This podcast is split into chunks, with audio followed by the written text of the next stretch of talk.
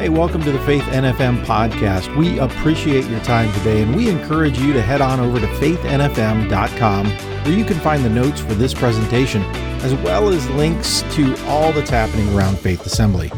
Our hope is that this message helps move you forward in your faith journey. Hey, let's give up for Jesus today, huh? He's worthy, right? Amen. Well, hey, uh, how many of you out there could use a little bit more joy in your life? Could use a little bit more joy? Yeah, that's what we're going to be talking about today. We're going to be looking at Philippians chapter 1, the first eight verses. So if you want, you can turn your Bibles there, hold your spot, and uh, we're going to be working through those first eight verses today and discovering how we can find joy in the journey. Before we jump in, though, I just want to say I love this church. I love Faith Assembly. I first came here. Yeah, we can clap for that. We like clapping for that. Yeah, Faith's awesome. If you're new, you need to know this church is awesome. Back in 2005 was the first time that I came to Faith Assembly, and I was with the Central Bible College basketball team, and Pastor Phil was gracious enough to allow us to come and hang out, and uh, we were playing a tournament in Southeastern, and so I sat where you're sitting as Pastor Phil taught the Word of God powerfully, and I was taking notes, uh, a lot of notes, and then we jumped into a Sunday school class. Now here, Pastor Phil still has that Sunday school class. I took more notes, and then after service, Pastor Phil downloaded some information to us about pastoral ministry that he's learned from pastoring you guys. And uh, one thing I love about this church is you've always been about the spiritual development of people. That always has been the case, that always will be the case here at Faith. So that's for one reason why I love, I love Faith Assembly. Another reason why I love uh, Faith Assembly is because a couple years later, uh, Pastor Phil, uh, we were in town again for a tournament, and, and Pastor Phil invited uh, a player on the team to speak. And so that was 2007. And so it's been 16 years since I've been invited back to this platform. Uh, so whatever your expectations are, let's lower them right now, okay? And so if you're expecting a home run from Pastor Blake, let's just hope for a bunt from Pastor Tim, okay? Uh, so if you're one in a 10, let's, let's dial it back to maybe a four, and that would probably be, be about accurate. But, but one thing I love about this church is you've always, this is a multi-generational church. It always has been since I've been here, when I've, since I've been a part of it. But, but you're a church that believes not just in multi-generational, but you're about championing the next generation. And, I had a friend that told me one time, he said, Tim, the church is only one generation away from being extinct. And one thing I love about Faith Assembly is you're saying, not on my watch. We're going to invest, we're going to empower the next generation because our kids, our students are not just the future of the church, they are the church. And for that reason, I love Faith Assembly. That's always been your motto. And one thing I love about this church is the people. Uh, you guys know this. The church isn't a building with four walls and a roof, but the church is, is people. And some of the people that I love the most are part of, of this church. Not just Blake and Brittany, but my, my in laws, my, my, my great grandma. They're a part of this church, and it's a great, great church. But, but how many of you know you got great leadership here at Faith Assembly? Like, it's, it's great. You got great leadership, always have, always will. And uh, I just want to talk about Pastor Blake and Brittany for a moment. Uh, you guys know, if you know Brittany, uh, you know Blake married up big time, right? Like he outpunted his coverage a little bit. And, uh, and Pastor uh, Brittany's awesome. She's creative. She's, she's innovative. She's got more talent than in her pinky than I got, and all I got. Like she's amazing. Uh, but Pastor Blake, I've known Pastor Blake since high school. And uh, Pastor Blake, like he said, we're, we're friends, we're buddies. And uh, my senior year of college was his freshman year of college. And he came out, was on the team. And uh, it, we, we, were the seniors, so we're running the offense, showing the freshmen how, how the offense works. And so I, I was running a play, coach said. So I set a good clean screen on Pastor Blake. Uh, he, he bumped into me, kind of fell down a little bit, and it was a good, clean screen, though. And so I helped him up. I was like, Blake, it's going to be all right. Long season, you got this. Next play, coach calls the same play. Blake comes, I set the screen. Blake comes around with the right hook. Boom! Liver shiver. He punch, your pastor punched me. And so, me being the more mature individual, I turned the other cheek and just gave him a blessing, and it was a great season from then on out. That's, that's my story, and I got the microphone right now. But I learned something about your pastor in that moment. I learned that Pastor Blake is not afraid of challenges that most people are afraid of. Pastor Blake is daring to do some things that most people would not be daring to do. And I've seen that play out not just in basketball, but throughout his life and, and Brittany's life as well. I've seen these two walk with integrity when most couples would have folded under pressure. I've seen these two hold their tongue when it had been very easy to gossip. I've seen these two walk away quietly when they could have burned the place down. I've seen these two stand up and speak when everyone else remained silent. And for that reason, I'm so grateful for them in my life, and I'm so grateful for you here at Faith Assembly because not only have you always had great leadership, but you continue to have great leadership, and for that reason, the best days are still ahead of you, Faith Assembly. Do you believe that? Let's give it up. That's good. Jesus got big plans for you guys. Big plans, and I'm just honored to be a part of it. Hey, I got a picture of my family here. I want to show you this in case uh, the message stinks. At least you can say, well, he's got a nice looking family. So here's my wonderful family. Uh, that's my wife, Tiffany to you, Tiffalicious to me. That's my girl. That's my boo. That's my bae. She's, she's my everything. I love that girl. And uh, those three kids, I like to say this I made that. I made that. Like, I made them. Like, look at that. I made that. My wife helped, but I made that. We do live in San Jose, California. It's the capital of Silicon Valley. If you're not familiar with San Jose, maybe you've heard the old song, Do You Know the Way to San Jose? Uh, but if you don't know where it's at on the map, it's about 45 minutes south of San Francisco. Uh, a couple characteristics of San Jose, California. Uh, number one, it's arguably the most influential city in the world because of the reach of technology. Uh, our kids go to school right next to a, a small company called eBay. Uh, uh, our, our, people in our church, a couple of our elders, uh, they work at a small place called Apple. If you have an Apple phone, that's where they, they work there. They build that technology. A lot of them are, work at Facebook or, or Instagram. And, and so, because the reach of social media, San Jose, the Bay Area, is arguably the most influential city in, in the world. Uh, not only that, but it's the wealthiest city per capita in the world to date because of the wealth that's generated by by technology. Not only that, not only is it the wealthiest city in America, but it's the least philanthropic, like they're the least generous people. And according to a recent Barna search, uh, San Jose or the Bay Area is uh, the least churched area in the United States. And so I like to say this we, we're, we're a church of great influence, we're, we're, an area of great wealth, but we're, we're miserly and we're pagan. And that's who, where God's called us to. Uh, so be grateful you live in where you do here in Fort Myers, Florida, because it's a beautiful, beautiful spot. But we love the Bay Area, and we're, we're grateful for God's call on our, our life. And we tried to get Pastor Blake and Brittany to move out to California, but something about the great state of Florida and God's call their life would not allow that to happen. But I'm excited to be here. And I, and I would say this too like, the Bay Area is not all bad. Like, some of the most godly people I've ever met live there.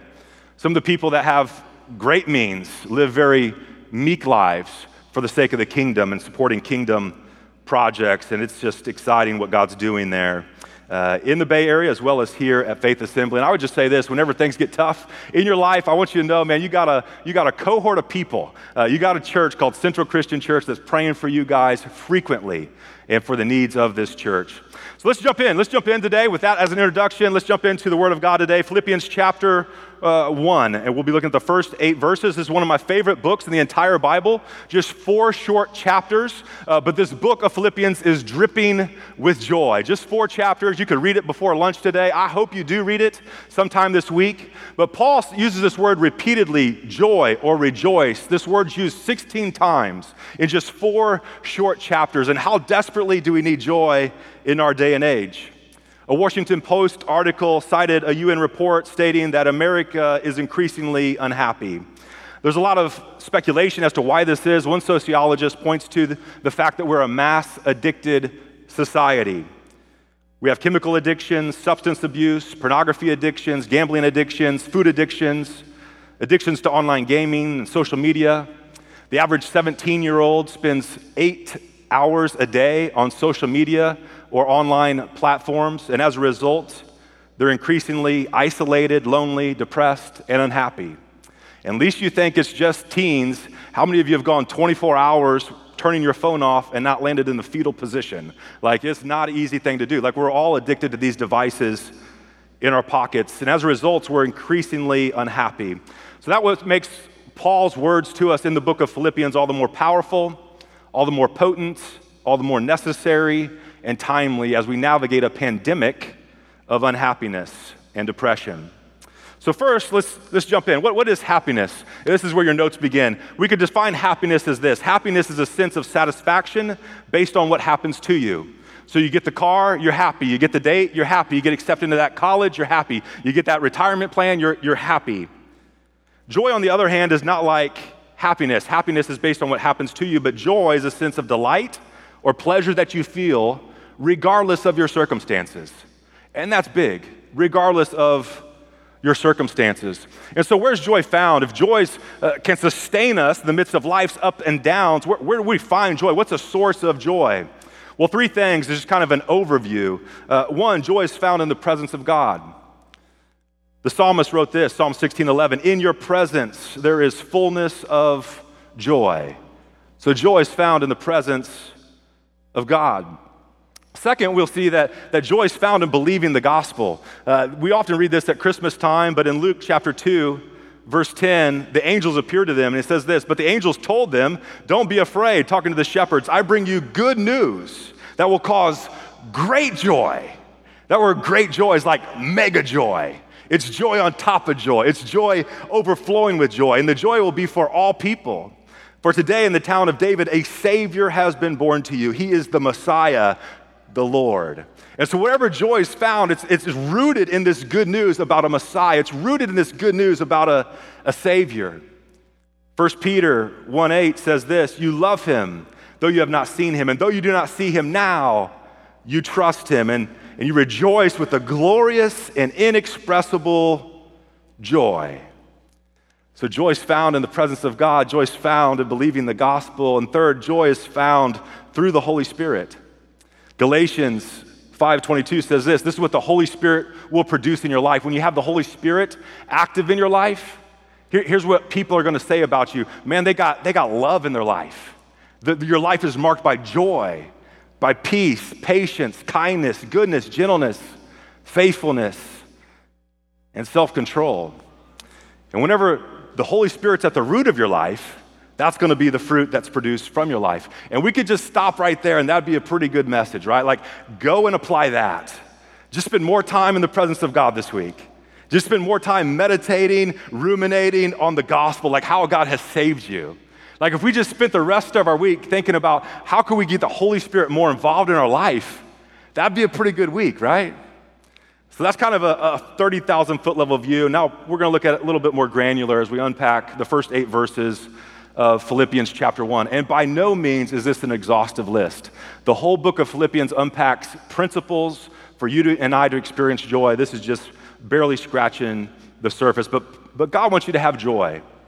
Paul, Paul himself has joy. As he's penning this, this letter to the church of Philippi, the book of Philippians, he's, he's in a jail cell and he has joy. He's been locked up for three years. He got arrested in Jerusalem, was almost shipwrecked on the way to Rome. He's now in Rome waiting to be, have his case heard by Caesar. He's in chains. Uh, the Romans had this halusis. They would chain uh, prisoners. And so Paul has this chain on one wrist, and he's chained to a, a Roman centurion on the other, 18 inches away. Think about that. Chained to a person 18 inches away, 24 7. He's in chains while he sleeps, he's in chains while he eats. He, he, how many of you spend too much time in the bathroom just to get a little privacy? Uh, he, he has no privacy.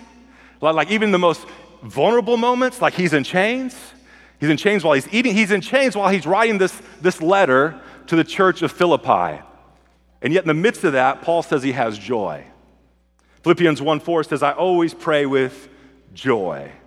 Philippians 1:18, and because of this I will rejoice. That's this the action form. That's the, the, the verb of joy. I, I rejoice, and I'll continue to rejoice. So in the face of horrific circumstances, Paul has joy, and you just need to know today that you can too. Not only is joy a luxury, but I would suggest to you that joy is a necessity. Nehemiah 8:10 says this, "The joy of the Lord is your strength." Listen, if we're going to be strong in the Lord, if we're going to be strong in our faith, it's incumbent upon us to get to this place where we live from this posture of joy, because the joy of the Lord is our strength. And so I've been praying for you here at Faith Assembly that you would experience a new normal of joy in your life. I pray when a doubting world sees you, that when you dump, jump, bump into, or dump into, or bump, whatever, when, when you bump into people who, who don't go to faith, when you, when you, when you bump into people at school or at work or at the baseball field who don't know Jesus, or maybe at the boat ramp who don't know Jesus, I pray when, when you bump into them that you would splash out joy. And they'd say, Man, I don't know about what they believe, but I can tell you this they got joy in their life, and I want that. I pray that would be true for all of us as followers of Jesus. So, again, not an exhaustive list, but I'm going to give you three keys to unlocking joy in the journey. Three keys to unlocking joy in the journey. And the first key is this remembering the good in life. Remembering the good in life. So let's jump in. Philippians chapter 1. We're going to look at the first uh, five verses first. Says this Paul and Timothy, servants of Christ Jesus, to all the saints. Now, the saints, as you know, it's not the New Orleans Saints, not the football team. It's not people who wear Birkenstocks and live in stained glass windows. It's people like you and me, followers of Jesus. We, we are the saints. To all the saints in Christ Jesus in Philippi, together with the overseers and the deacons, grace and peace to you from God the Father and the Lord Jesus Christ. I thank my God every time I remember you. In all my prayers for all of you, I always pray with joy let me just set the stage for a little bit on what's happening here at Philippi and how Paul came into contact with them.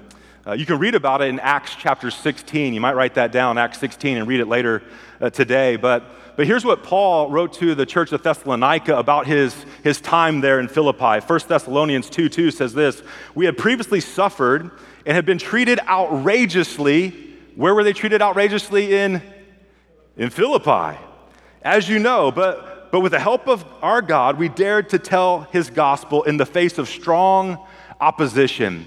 So while being treated outrageously, in the midst of strong opposition, they shared their faith, they shared the gospel in Philippi and in Thessalonica. And so here's what took place in, in Acts chapter 16, uh, where the church of Philippi was planted. And so Paul and Silas, there's the, these missionaries, right? And so they go to Philippi. Uh, they're looking for a place to pray and ask God for favor to, to start a church there in Philippi. They encountered this woman named Lydia. And Lydia was a, a, a businesswoman. She was a wealthy woman. She was uh, created elaborate cloth. And so they share the gospel with Lydia. Lydia gets saved, commits her life to Jesus, starts following in Jesus. And so uh, her, out of Lydia's house becomes this hub for the church in Philippi. And so the hub's there, but Paul and Silas are going around the city to share the gospel with other people. While they're doing that, there's this demon possessed girl who has this supernatural ability to predict the future. And this slave girl, uh, her owners make a lot of money because of this demonic gift that she has. And so this slave girl for days follows Paul and Silas and says, These men are servants of the Most High God, and they're telling you how to be saved. Which doesn't sound like that bad of a message to me, but whatever it is, four days later, Paul's like ticked by it. So he rebukes the demons inside the girl and sets her free. So now this woman no longer has this ability to predict the future, which random sidebar here, I would just suggest this. If you are enticed by like horoscopes or fortune tellers or psychics or Ouija boards, I would just suggest to you that that power, that spiritual power, is very real, but you need to know it's very demonic. And the Bible talks about that. And so they, they drive out this demon, these demons out of this girl. They set her free, but the slave owners aren't real happy because now they have no longer have the means of making money off this demonic gift. You, you with me? And so they're, they're ticked. So they, they form a riot and they're like, Paul and Silas, let's, let's, let's kill them. Let's get rid of them. And so these rioters, they're, they're beating up Paul and Silas. They're, they're ready to tear them apart. The magistrates step in. They're like, what's going on? Why is there this riot going on? And so they arrest Paul and Silas. They have them beaten, their backs ripped open, and then they're put into a Roman jail cell where their feet would be locked into stocks. Uh, they would be up against a wall. It's not like prisons like we think of today. They'd be very luxurious compared to the prison at that time. So their feet are locked in stocks. They can't move. They can't go to the bathroom. Well, they can, but they're, they're just sitting in it, you know, like, and so it's nasty. It's a filthy situation. Their backs are bloodied. And about midnight, Paul looks at Silas and says, You know what? I know we don't have Steve Goss here, but I think it's time to worship. And so they begin to lift their voice in worship to God, saying, He's worthy of it. He's worthy of it all. And about midnight, there's this shaking that happens, an earthquake happens, and the foundation, like the, the jail cell breaks open, their, their shackles are loose, and the, the jailer's like he's about to kill himself because it would, it would cost him his life if, a, if a, a, a, person in prison got loose. And Paul and Silas like, no, don't do that, don't do that. Like, we're here, everyone's here, everyone's accounted for. And Paul and Silas lead that jailer to Jesus. And their whole family, like throughout the hours of the night, clean up Paul and Silas' back, and the whole family gets baptized. It's this beautiful scene. The next morning, the magistrates that arrested them and beat them found out that Paul is a Roman citizen. And it was illegal at the time to arrest a Roman citizen without a trial. It was illegal at the time to beat up a Roman citizen, punish them without first giving them a trial. And so these magistrates that gave that order could themselves be beaten, could themselves be imprisoned, or possibly even killed. And so Paul knows this. So, like, hey, Paul, our bad, there's the door, feel free to go. Like, you're, you're free to go back to wherever you want to go. And Paul, like, pulls a Governor DeSantis and he's like, he's like no, like, not on our watch. I know the law. And, like, you come and apologize to me. And why don't you escort me out of here? And so that's what they do. And, and that's what takes place at, at Philippi. So now check this out one more time. Back to Philippians chapter 1. I thank my God every time I remember you. In all my prayers for all of you, I always pray with joy. Paul could have said, When I remember you, I remember, I, I remember your demonic people. Like, I remember that demon possessed girl. Hey, when I remember you, Philippi, I remember your crooked politicians. I remember your corrupt officials. I remember how they put me in chains unjustly. I remember what they did. Hey, every time I remember you, Philippi, I remember the scars on my back. That's what I remember about you. But that Paul doesn't allow himself to go there. He says, Hey, whenever I reflect on you, I remember the good things. I remember the pleasant things. And as a result, it brings joy into Paul's life.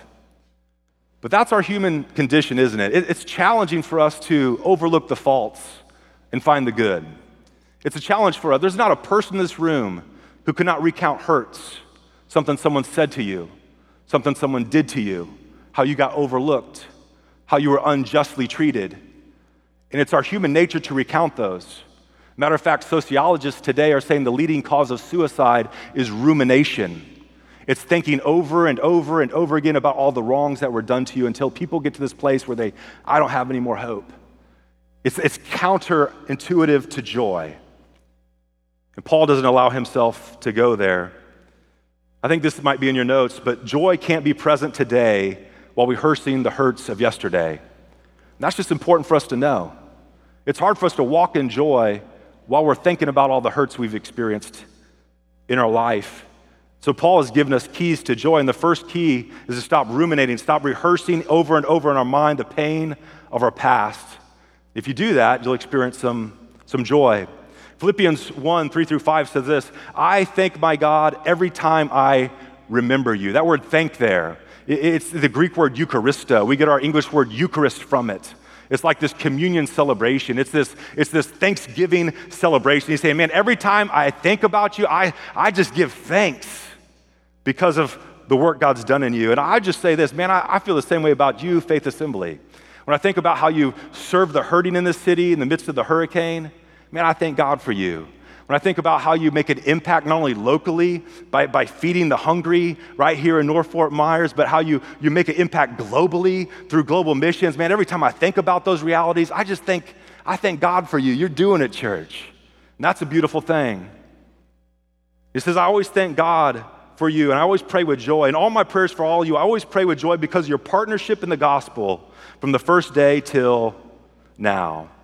So Paul chooses to overlook some offenses. He chooses to overlook some hurts, and he focuses on the good that they've done, and it leads to this place of joy. I got this picture I want to put up on the screen behind me of some cows. Uh, you guys see these a little bit more frequently than we do in Silicon Valley, but this is a beautiful picture. And I think it's the, a, a, picture of, of life in a lot of ways. Some people see this, and, and you ask them, What do you see? Or they, that you talk about people and you're like, what do you see? And they point out all the cow patties, right? They're like, there's cows, and where there's cows, there's patties, right? And here's what you need to know where there's people, there's patties, right? And you can choose to focus on the patties that people lay in life. That's your choice. Or you can choose to focus on, say, man, look at that sunrise. That's beautiful. Like, look at that landscape. Can you believe it? Isn't God good? Same picture, two totally different perspectives. And the question is, what type of person do you want to be? It takes zero talent to be able to point out the cow patties in the pastures of life. It takes someone of faith to say, man, I, I know there's patties there, but let's just focus on that sunset for a moment. I know there's challenge there, but let me just tell you about the grace of God who's at work in ways that we don't even see it right now. That takes faith to see the best, to speak the best, remembering the good in life. Paul does that and it leads him to this place of joy. Second key that Paul outlines for us is to uh, is recognizing that God is doing a work in each of us. So we're going to remember the good things in life. We're going to recognize that God's doing a work in each of us. It allows Paul to walk in joy. Philippians 1 6 says this being confident of this. He's like, I, he's so confident. He's like, I know that I know that I know that he who began a good work in you will carry it on to completion until the day of Christ Jesus. Paul saying, Hey, I know we're not where we want to be, I, but hey, praise God, we're not where we used to be, and thank God we're not where we will be one day. Like he's got in a blink of an eye, like he could, it could come right now and it'll all be changed. And Paul hangs on to that hope and allows him to interact with people with more and more grace. Because Paul's saying, Man, I got some patties in my life too. I got some junk in my life. So I'm not just going to highlight the wrong in your life. I'm going to recognize that God's doing a work, and He's doing a work in me. He's also doing a work in you. And I would just say for those of you that maybe are new to faith, maybe you're new to walking with Jesus, hey, God's committed to this process. He's began a work in you, He's going to complete the work in you. Some of you have been walking with Jesus your whole life, and you're like, why do I still struggle with this? How, how, how do I keep stumbling over my own feet in that area? Listen, he who began a good work in you, he's, he's committed to complete that work in you. And Paul understands that and allows him to interact with more grace, not only for himself, but for everyone else around him. When we believe that, we start talking that way and we find joy in relationships. Let's be people that say, hey, I know they're struggling, but I long for the day when they fill out that praise report that they say, hey, where there was weakness, now there's strength. Hey, where there was defeat, now we're experiencing victory. Let's speak that. Let's believe that for people that we love. And if you're like me, the hardest people to do that for is probably the people you love the most. Because we're quick to be critical, we're quick to point out faults rather than point out the good in people's lives. Paul does that in the midst of extreme persecution, in the midst of extreme circumstances. He still highlights the good and re- recognizes that God's doing a work in all of us. The third key, final key, if you're taking notes, is relationships with other believers. Relationships with other believers. Philippians 1 7 through 8 says this It is right for me to feel this way about you, since I have you in my heart. For whether I'm in chains or defending and confirming the gospel, all of you share in God's grace with me. He's saying, like, check it out, church, we're knit together. Like, if, if I'm advancing the kingdom, you're advancing the kingdom. If I'm thriving, you're thriving. Like, we're in this together. Verse 8, and God can testify how I long for all of you with the affections of Christ Jesus. Now, I don't know about you, but I don't say words like that about people that I don't really know well. Like, like I don't, I haven't I walked up to a stranger and said, It's so great to see you. I longed for you with all the affections of Christ Jesus. Like they have padded rooms for people that behave that way, right? So, so that's, that would be weird. Don't do that. But when you have deep relationships with people, when you walk with people, when you've been with people in their highest heights and their deepest valleys, it creates this bond that's unlike any other. Paul says it's right for me to feel this way. What does he mean by that? Well, one he's shared, he's thankful for them. He, he, whenever he remembers them, he remembers them with joy. He has joy whenever he thinks about how God's working in them. But all that comes out of deep relationships. That's why here at Faith, you guys champion groups. And I would just encourage if you're not connected in community here, if you're not, not tied into a group, man, jump in today. Sign ups are today. That's why serve teams exist.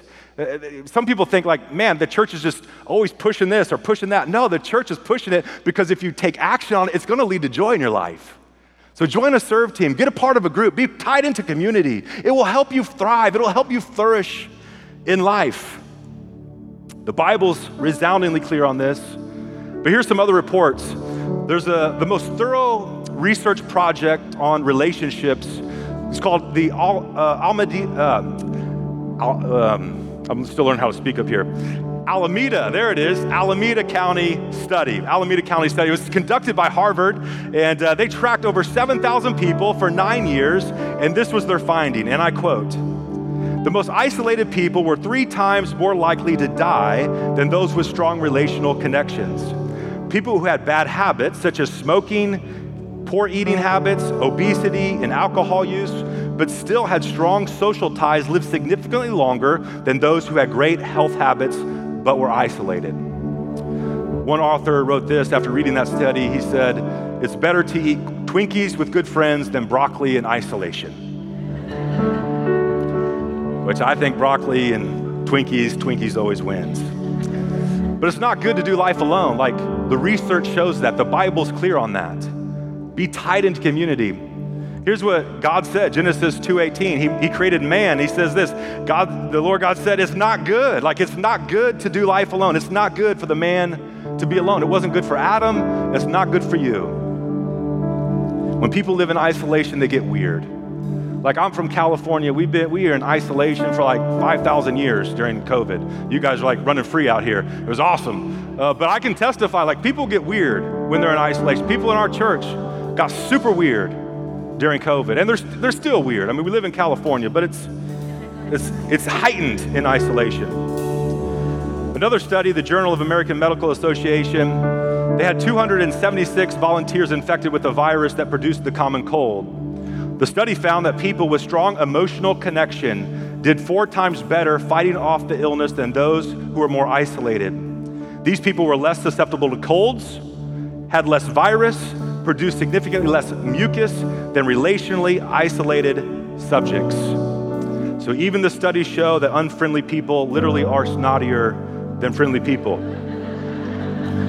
And finally, Harvard University and University of Wisconsin, they got together, they did a study of not only people who had strong relationships, but also people who had strong relationships just in secular space and people who had strong relationships within a church context. And here's what they said, and I quote If you compare two people with the same number of close friends in life, both inside the church and outside the church, those with stronger relationships with people inside the church reported being happier. In other words, people with more were more satisfied than those outside the church. So, so people with relationships inside the church, a lot more satisfied than, relationships with outside the church. And so this reporter, who's not a Christian, he wrote this. He said, I'm not a religious person. But after I did this study, I was surprised by how well the friendships within a congregation actually explain people's satisfaction. And he conducted the, after he concluded, here's the last sentence of that study. He said, I personally considered whether or not I should go to church because he was so blown away by, by these results. He says, I know it would make my mom happy. And I would suggest it wouldn't just make his mama happy, it would lead to a life of joy. And so, a question for you is Do you have strong connections inside the church? Are you relationally connected? Because at the root of it, it's going to result in joy. I know it's sometimes easy to slide in, slide out. But listen, if you want more joy in your life, get connected relationally. Join a group, take the culture course, jump in today. Three keys to unlocking joy in the journey from Philippians 1:8. I hope you read this book this week, four chapters, read it quick. But it'll result in Paul lays out a lot more principles for joy throughout this, this epistle. But the first eight verses, this introduction lays out for us that, that we can experience joy by remembering the good in life. What if we all committed to that this week? Imagine what life would be like if you committed to say, hey, I'm to overlook some cow patties in people's life, and I'm to call it the good things I see. I'm to see the best, I'm to speak the best about people. Imagine the environment in your home, how it would shift. Imagine how it would shift the environment in your workspace, in your school. Second key, recognize that God's doing a work in each of us. Man, oftentimes we can extend some grace to ourselves and not be so gracious with other people. For some of you, it's the opposite. The person that you struggle to extend grace to the most is you. But hey, recognize God's doing a work in you, and He's not done with it yet. He's doing a work in your kids. He's doing a work in your grandkids. He's doing a work in your coworkers. He's doing a work in your classmates. And He's committed to complete that work. And let's be gracious in that process. And third and final, relationships are a big deal. Isolation makes people weird, and it stifles joy relationship with others will result in joy in your life. And imagine if we applied that. Imagine you put priority on relationships with other believers, relationships with people in the church and outside the church. You did life together so you could celebrate the highs and the lows. Believe it will result in joy for you and for all those around you. Let me pray for your faith. Jesus, we just thank you for your love, for your radical grace in our life. We thank you, Jesus, that being tied to you, one of the fruits of that is joy. And God, we desperately need that. So ultimately, what we're asking, God, is for more of you in our life. God, would you fill us afresh with your spirit? Would you help us to marvel at the gospel of grace that saves us? Would you help us just to spend time in your presence, oh God? Would you help us to be people that remember the good things in life, to recognize you're doing a work in other people, and God, to be connected relationally because that's how you wired us to thrive. And God, we're going to give you all the thanks for that. In Jesus' name, amen. Hey, thanks for listening today. If you have any questions or would like to speak to someone concerning this message, we invite you to fill out our online communication card at faithnfm.com. And if you're able, we'd love to have you with us in person on Sundays at 9 a.m. or 10:45 a.m. or on the best night of the week for Wednesday prayer at 7 p.m. We're at 7101 Bayshore Road in North Fort Myers, just 2 miles west of I 75 at exit 143. Thanks again for listening.